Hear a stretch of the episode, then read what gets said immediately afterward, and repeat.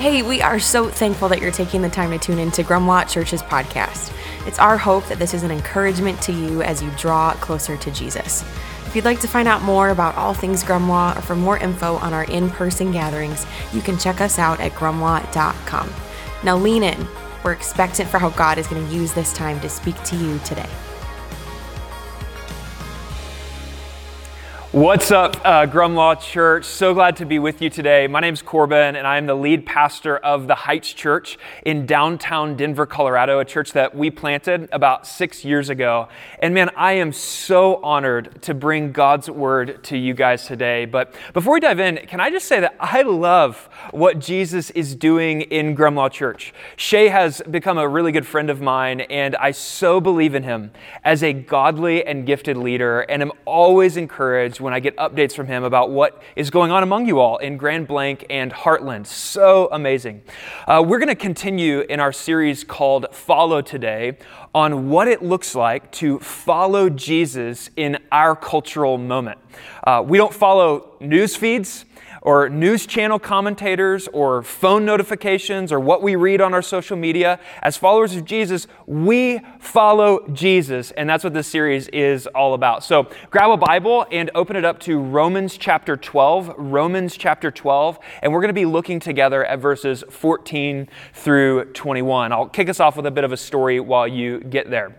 In 2016, uh, we were beginning to look for space in the community to meet in for what would become the Heights Church when we were initially planting our church. And I remember a specific meeting with a community leader that ended in them saying these words to me, Jonathan, our executive pastor, and my wife, Allie. They said this We don't want you and your church here. And they, they went on to say this Not only do we not want you here, but this person said, I'm personally going to see to it that your church is not welcome in this community. Now, this was her response after kind of peppering us with a bunch of questions and starting to understand that we were wanting to start a kind of historically rooted, biblical, orthodox Christian church in the community that helped people follow Jesus, like we're talking about in this series. Now, if we're honest, just a little honesty moment here for a second. If we're honest, um, us Jesus followers don't always have the best reputation in our cities and communities. But today's teaching is about how you can help change that. You can help change the church's reputation. So here's the big idea that stands at the heart of our Bible passage today becoming people of peace and blessing over cursing and division. Becoming people of peace and blessing over cursing and division. And here's the vision of today that we as Jesus followers would become such a life giving, peace bringing gift to our city and our neighbors that the perception of who Christians are and what Christians are like in our communities would change forever. That people like that community leader that I told you the story about would go from, I want you out of here, to saying something like this Hey, I think you believe weird things, and I'm not sure I believe all of that Jesus stuff, but you churches are such a value add that I will do whatever it takes to help you be here. Like, that's the goal. A friend of ours, I'll give you an example of what this could look like. A, a friend of ours here at the Heights is a, a, pastor of a church in Raleigh, North Carolina. And a few years ago, they were hosting an MLK parade, an event in downtown Durham. The city was hosting this event. And he, of all people, kind of a, he, he's a white evangelical Christian male, uh, was asked to speak at this MLK event. And uh, I remember hearing him tell his story. He was pretty nervous about it and kind of was wondering why they would ask him of all the great people in Durham, North Carolina they could have asked. And so he asked the, he asked the event coordinator, he goes, Hey, you know, why did you pick me? And they said this They said, It's because of how your church has blessed our city. They said, It seems that everywhere in our city we find a need, we also find people from your church meeting that need. And we couldn't think of anyone better to embody the spirit of brotherly love we want to honor on this day than someone from your church. And it's like, I think, like, man, that's it. That's the vision. That we, as followers of Jesus in Grand Blanc and Hartland and here in Denver, Colorado, would become carriers of peace and blessing everywhere we go. Now, I want to, uh, before we dive in, I want to set up the context of our verses here in Romans 12. So in Romans 12, here's how Romans 12 works. In Romans 12, the first 13 verses are about how we do relationships with other followers of Jesus inside the church. But in verse 14, where we're going to start, there's this shift where he goes from how we do relationships in here, inside the church, to how we do relationships out there, outside the church. With people who don't believe what we believe or think how we think, act like we are called to act as followers of Jesus. But even more, and we'll get to this, it's about how we do relationships with people who don't like us. Now, just a word before we dive into this teaching. If, if you're here and you're joining Grumlaw today and you maybe are exploring Jesus, but you don't yet consider yourself a follower of Jesus, I just so you, I know you don't know me, but I try to do most of my teaching where anyone, no matter where you're at on kind of like the spiritual religious level, can access it and chew on it and apply it. But this teaching that I'm going to give today is kind of an insider teaching on how we can be the kind of people um, who bring peace and blessing and represent Jesus properly in our communities. But if that's you, don't tune me out because I actually think that you might find uh, it really fa- what we have to say really fascinating. So, so let's dive in. So here's, here, like I said, here, here's where we start. Verse 14 represents the shift in chapter 12 where we go from uh, a focus on inside the church to a focus on outside of the church. And it says this, starting in verse 14. Romans 12, verse 14. Bless those who persecute you, bless and do not curse. I'm just going to give you a second to stare at that. That's a command.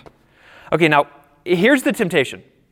The temptation is to read a verse like that and go, okay, surely that doesn't mean what it looks like it means.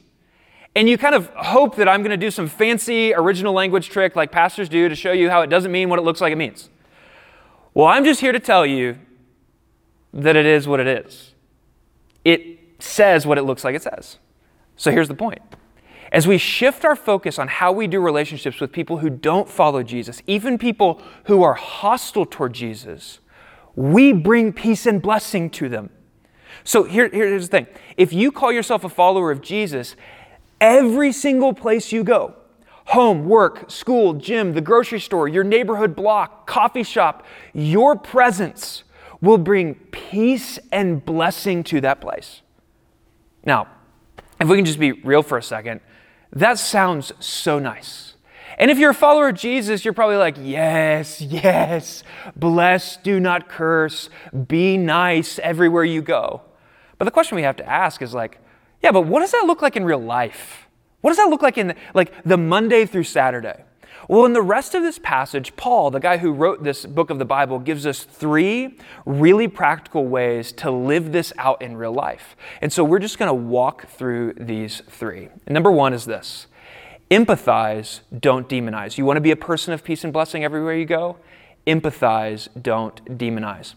In his book, Confront, called Confronting Injustice Without Compromising Truth, a guy named Thaddeus Williams talks about how our culture has moved from the age of you do you, no judgment, into what he calls, and I love this, he calls it the age of the gavel. This is where we're at in our cultural moment, meaning that it's the age of judgment. He says, he says this in his book We have watched our culture that prided itself on non judgmentalism turn into one of the most judgmental societies in history. The cultural moment we live in only knows how to demonize and has no idea how to empathize with people who are in pain and suffering.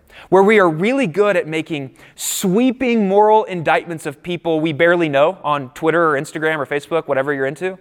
And we all fall into this trap. But Paul comes in hot in verse 15 and he says this that's not the way of Jesus. The way of Jesus is learning to empathize, not demonize, empathize with people, not demonize people, especially with people who are not like you. In verse 15, he goes on to say this Rejoice with those who rejoice, weep with those who weep live in harmony with one another. Now, that last little phrase, live in harmony with one another, is the primary command. And the way we do that is through what's called empathy, entering into the experience of other people, especially people who are not like us, and rejoicing when they are rejoicing, and weeping when they are weeping. Now, think about this. This is, this is so counter to anything you will ever see on Fox News or CNN. And do you know why? Because on Fox News or CNN, if it bleeds, it leads. Empathy doesn't print money. Empathy isn't, isn't fun to watch. But just think about this. How much different would the last two years of our country be if we could have empathized over demonized? Wow. Think about this. This is the way of Jesus, who is the lead empathizer. He empathizes with you. Hebrews tells us we don't have a high priest and king who sat on his throne in heaven to look down on us and our stupidity and self harming sin. But what did he do? Jesus moved close to us. He incarnated into our human experience in order to bring light and life and salvation. And now, as his people, our call is to do the same. So, what does empathy look like? Well, uh, I'll give you, I'll give you a, a quote from who I, I, think is kind of the queen of empathy, uh, a woman, and, and, and uh, I think she's a psychologist named Brene Brown. She de- defines empathy as feeling with people. And she lays out four markers of empathy. She says empathy begins with perspective taking, it moves into staying out of judgment of other people. Number three is recognizing emotions. And number four is communicating each of those things to the people. So, so let's just think about this. Let's put some flesh and blood on this. Think of someone you tend to judge or think poorly of. Maybe it's a Democrat or a Republican. Maybe it's a racial minority who's standing up for the rights of their people. Maybe it's a person of a different socioeconomic status than you. Think of somebody like that. What would it look like for you to empathize with them? In the odd language of the passage, to harmonize with them and rejoice in what they rejoice in and weep over what they weep over. We're pressing toward becoming people of peace and blessing. And the first way is empathize, don't demonize. Number two is this I don't know you very well, but I'm just going to say it bluntly. Paul says, get over yourself. Okay? get over yourself. Now, this is huge for empathy to happen. I've been trying to wrap my head around this personally, but as shocking as it might be to you, not everything I think is right, even though I'm a Bible teacher. I know that's shocking, that I might be wrong sometimes. I've been trying, trying to wrap my own head around that. And that's true about you too. That's true about you too. We're just, if we're really honest, we're just not that awesome. And you know what? That's okay. So we continue on our little journey on how to be a person of peace and blessing everywhere. And here it is. Verse 16 says this Do not be proud, instead, associate with the humble. Do not be wise in your own estimation. So, the primary command here is that last little phrase do not be wise in your own estimation. We bring that into 2021 lingo and basically say, hey guys, get, you got to get over yourselves. Now, none of us are as awesome as we present ourselves or as smart or as wise. And we've got to kind of like settle that in our hearts somewhere. We're just not that smart. We're not as wise as we think we are. Think about this. The point he's making is that you can never bless anyone until you get over yourself. You can't be a carrier of peace and blessing to people that you think you are better than. So let's just take a deep breath and kind of all just collectively get over ourselves. In the words of one of my good friends, a guy named Jonathan, he says, Quit drinking your own Kool Aid, okay? Now, number three, number three, when others go low, we always go high. When others go low, we always go high. Yes, that's a Michelle Obama quote, which works well in downtown Denver. And if that ruffles your feathers there in the suburbs of Detroit, I would just say, see point two, okay? Now, this one is the hardest, okay? And really, the first two lead to this one. So let's just dive in uh, and understand a little bit better. Then we will back up and apply it. Verse 17 says this Do not repay anyone evil for evil. Give careful thought to do what is honorable in everyone's eyes. If possible, as far as it depends on you, live at peace with everyone. Now, live at peace with everyone. Okay, so pay close attention because that, this feels insane. I don't know the last time you were wronged, misunderstood, treated poorly, not given the benefit of the doubt. The natural reaction to being wronged is retaliation. This is what stirs up in us. I'm going to hit you, hit me, I'm going to hit you back. But the teaching of biblical Jesus centered Christianity is that we never do that, ever.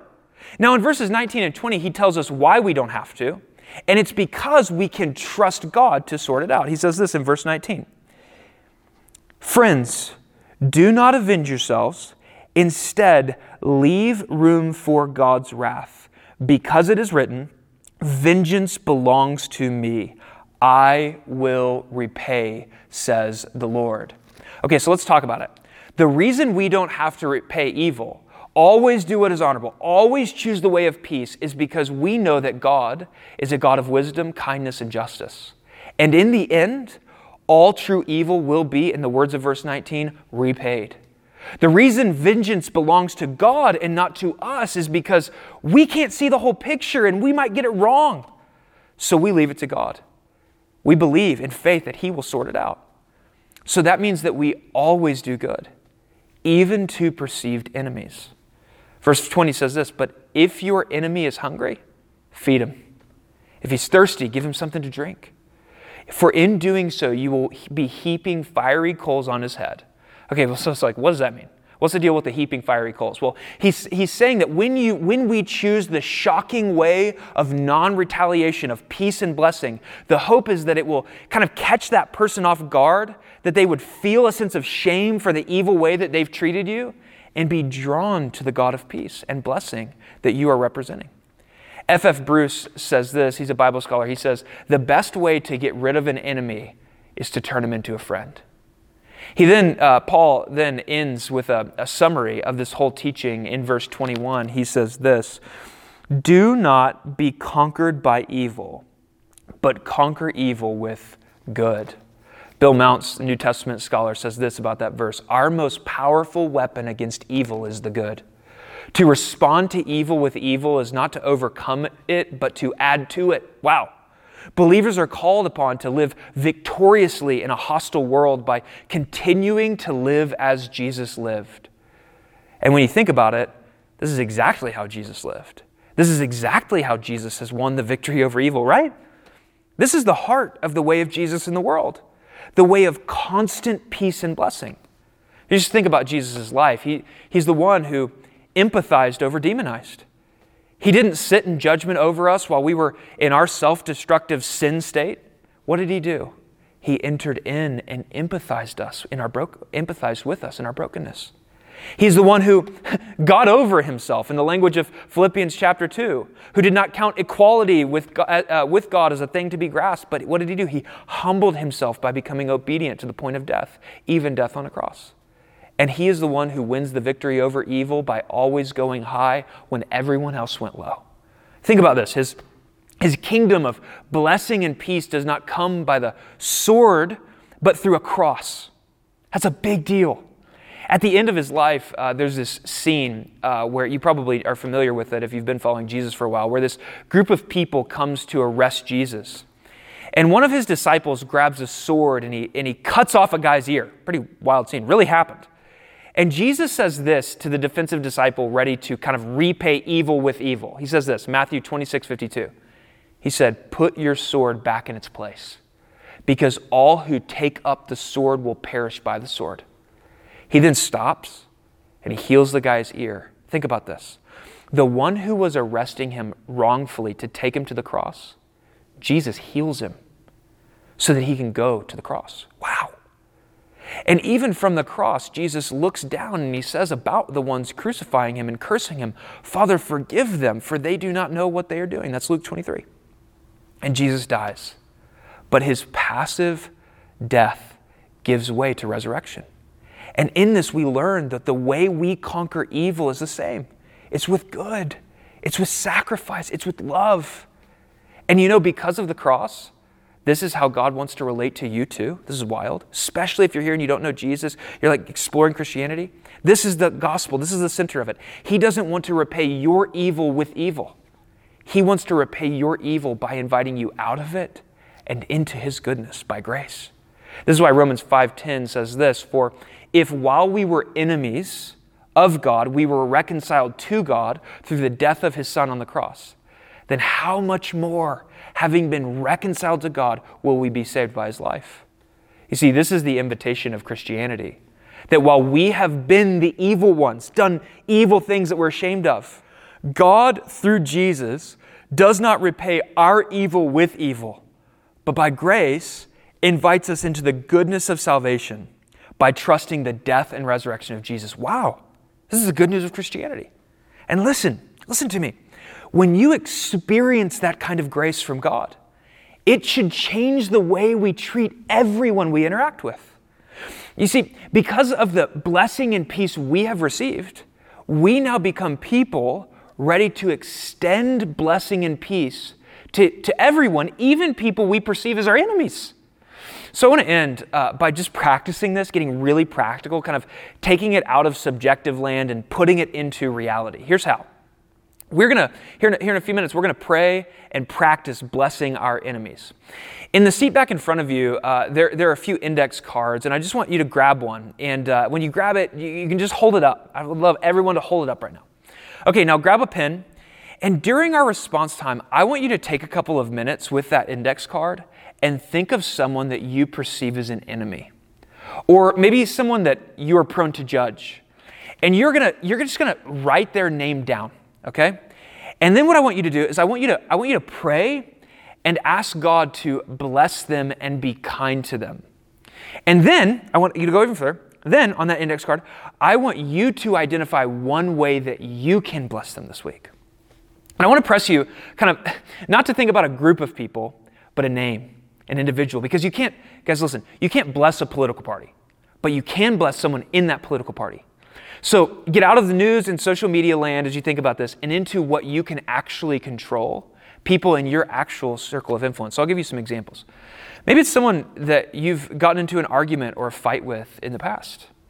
Maybe it's someone you know that you are frustrated with. Maybe it's someone that you know that is frustrated with you and you've kind of been in an argument with. Maybe it's someone you pass by on the street that you're prone to look down on, or a, or a neighbor that you're prone to judge because they've done something that you don't like. Maybe it's someone at work that you don't like, uh, you know, a boss, or maybe it's a, hopefully I can say this, a, a butt kissing coworker.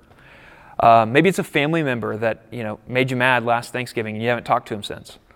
Maybe it's someone in this room as you look around that you've been annoyed with or you've had a, a fight with and you need to, you need to reconcile, you need to pray for blessing, and you need to bless them. And while we do this, um, one of your campus pastors is going to be leading into a time of communion. Um, so we're going to remember Jesus' love for us on the cross in spite of our evil. And then we're going to get really practical on how we can go and live this out in real life, becoming, of people of, becoming a people of peace and blessing over cursing and division. I want to close uh, by just reading you uh, some, some words of Jesus out of Luke chapter 6, starting in verse 27. I'm going to read this, and then I'm just going to pray for us, and then we will respond. Luke chapter 6, starting in verse 27. These are the words of Jesus. He says this But I say to you who listens, love your enemies, do what is good to those who hate you, bless those who curse you Pray for those who mistreat you. If anyone hits you on the cheek, offer the other also.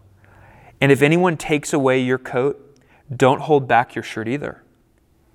Give to everyone who asks of you, and from someone who takes your things, don't ask for them back. Just as you want others to do for you, do the same for them, Jesus says.